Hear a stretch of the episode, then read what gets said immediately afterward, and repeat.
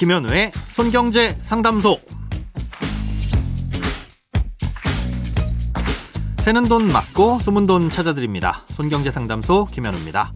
저축, 보험, 대출, 연금, 투자까지 돈에 관련된 고민이라면 무엇이든 맡겨주세요.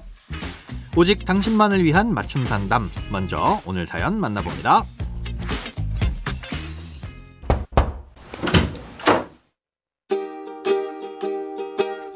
안녕하세요.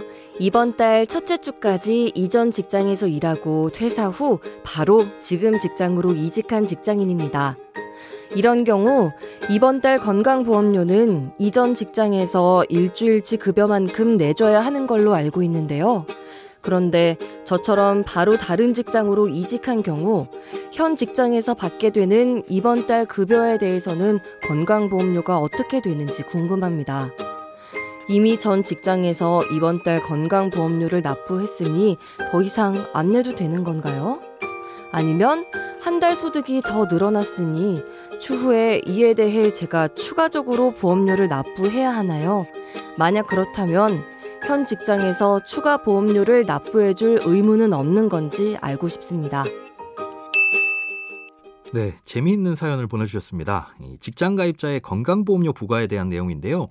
요약하자면 중간에 이직을 해서 한 달에 두 곳의 회사에서 월급이 들어오게 됐을 경우 건강보험료는 어떻게 부과되는지 궁금하시다는 사연입니다. 아, 직장 가입자의 건강보험료는 매월 1일을 기준으로 그 직장인이 속해 있는 회사에서 납부합니다. 그러니 사연자님의 경우엔 이전 직장에서 이번 달 건강보험료를 납부하는 것이 맞겠죠. 그런데 사실 직장 가입자의 건강보험료는 그 달에 받은 급여에 대해서 납부하는 것이 아니라 작년의 소득을 기준으로 납부합니다. 아, 연봉은 정해지더라도 뭐 성과금이나 각종 수당들 때문에 매달 소득이 조금씩 달라질 수 있는데 그때마다 회사에서 한 명 한 명 계산해서 납부하는 건 행정적으로 번거롭기도 하고 또 건강보험공단 측에선 실제 소득에 맞춰 제대로 건강보험료를 제대로 냈는지 확인도 해야 되는데 그걸 매달 할 수는 없잖아요.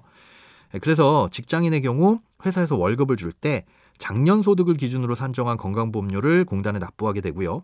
내년 4월에 건강보험료 연말정산이라는 걸 해서 이 차액을 맞춥니다. 아, 예를 들어 작년 연봉이 3천만 원이었는데 올해는 연봉이 3,500만 원으로 올랐더라도 일단 올해 월급을 줄 때는 3천만 원을 기준으로 건보료를 낸 다음 내년 4월에 올해 실제로 지급된 임금 총액을 계산해서 더 냈어야 할 보험료를 4월에 월급에서 떼서 납부하고 나머지를 급여로 지급하는 겁니다. 아마 대부분의 직장인들이 4월에 이상하게 급여가 적게 나온 걸 경험하셨을 텐데요. 그렇다면 아 내가 재작년보다 작년 소득이 늘었구나라고 이해하시면 됩니다. 하지만 반대로 소득이 줄어들었을 경우엔 공단에서 회사로 보험료를 환급해 주고요. 이건 월급에 더해져서 지급이 됩니다. 자, 그런데 퇴직자의 경우엔 이 정산을 퇴직 시점에 하게 됩니다. 사연자님의 예를 들자면 예, 이전 직장에서 퇴직금을 주기 전에 1월부터 11월 첫째 주까지 지급된 임금 총액을 계산한 뒤에 11달로 나눠서 보험료를 정산하고 더 낼 게 있었다면 퇴직금이나 아니면 이달 월급에서 그만큼 차감하고 지급을 해주게 됩니다. 자, 그럼 이직한 현 직장에서 번 소득은 어떻게 되냐? 간단하게 말씀드리자면 얼마의 급여를 받으시건 이달의 보험료는 이미 한번 납부하셨으니까 안 내도 됩니다. 앞서 1일을 기준으로 부과한다고 말씀드렸잖아요. 음, 그래서 이번 달 납부는 이전 직장에서 받았던 임금 총액에 대한 보험료 납부로 끝나신 겁니다. 그러면 내년 4월에 있을 건강보험료 연말정산은 어떻게 될지 궁금하시죠? 현 직장에서는 11월에 지급된 임금과 12월에 지급된 임금을 합쳐서 임금 총액을 계산합니다. 그 다음 한 달치 보험료가 얼마인지 산정을 하는데 그 달에 하루라도 일을 했다면 1개월로 쳐줍니다. 그러니 11월과 12월 총 2개월을 일한 것으로 보고 임금 총액을 두 달로 나눠서 한 달치 보험료를 산정합니다. 대신 11월 보험료는 이미 전 직장에서 납부하고 정산이 끝났으니까 12월 보험료만 정산해서 4월 월급에 반영하게 됩니다. 이렇기 때문에 현 직장에서 받는 11월 월급에 대해선 건강보험료를 안 내도 되는 셈인 겁니다. 크고 작은 돈 걱정 혼자 끙끙 앓지 마시고 imbc.com 손경제상담소 홈페이지에 사연 남겨주세요. 검색창에 손경제 상담소를 검색하시면 쉽게 들어오실 수 있습니다.